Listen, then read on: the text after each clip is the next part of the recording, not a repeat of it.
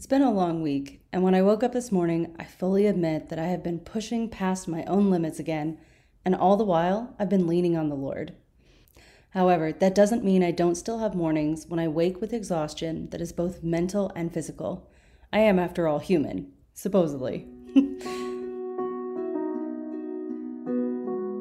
Welcome to A Kind and Gentle Word. I'm Jordan, and I want you to know that just because you have a moment where you doubt or feel frustrated with God's plan, it doesn't mean you don't love Him or that you've lost faith in Him. We are human. Our bodies, minds, and hearts can only handle so much. You may have heard the expression light at the end of the tunnel, but when I hear that, my image of the tunnel is cloaked in darkness. A black so deep that when you hold your hand up in front of your face, the shape is lost in the dark. Instead, this morning, I asked God to shine a light on the path just ahead of me. For when I look to the end of the tunnel, I'm discouraged by the question of how far do I have to go? Instead, our request could be Lord, guide my feet and be a light unto my path. Psalm 119, 105. Your word is a lamp unto my feet. If God's word is a lamp unto our feet, then it's up to us to pick up the flashlight and turn it on so we can see what is up ahead of us, but only just a little bit. Because I've found that when we start to look even farther ahead, we stumble. So today, we are going to fully immerse ourselves in the light of Psalm 27 in its entirety. Wherever you are right now, whatever you're feeling, doing, or thinking, I want you to allow these scriptures to saturate your entire being. Psalm 27 The Lord is my light and my salvation. Whom shall I fear? The Lord is the defense of my life. Whom shall I dread?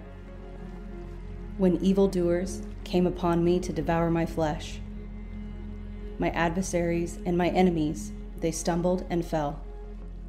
Though a host encamp against me, my heart will not fear.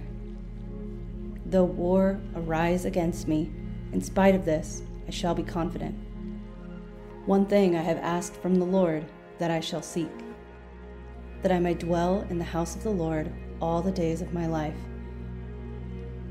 to behold the beauty of the Lord and to meditate in his temple. For in the day of trouble he will conceal me in his tabernacle. In the secret place of his tent he will hide me. He will lift me up on a rock. And now my head will be lifted up above my enemies around me. And I will offer in his tent sacrifices with shouts of joy. I will sing, yes, I will sing praises to the Lord. Hear, O Lord, when I cry with my voice, and be gracious to me and answer me. When you said, Seek my face, my heart said to you, Your face, O Lord, I shall seek. Do not hide your face from me. Do not turn your servant away in anger. You have been my help. Do not abandon me nor forsake me, O God of my salvation. For my father and my mother have forsaken me, but the Lord will take me up. Teach me your way, O Lord, and lead me in a level path because of my foes. Do not deliver me over to the desire of my adversaries for false witnesses have risen against me, and such as breathe out violence. I would have despaired unless I had believed that I would see the goodness of the Lord in the land of the living.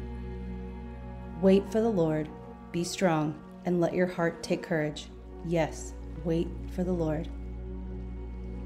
My hope today is that you can listen to that solid chapter of Scripture as many times as it takes for it to surround your heart with hope and lift you up one more time, and then another, and then another. Remember to be kind to others and gentle with yourself, for we are all works in progress. I hope you have a wonderful day.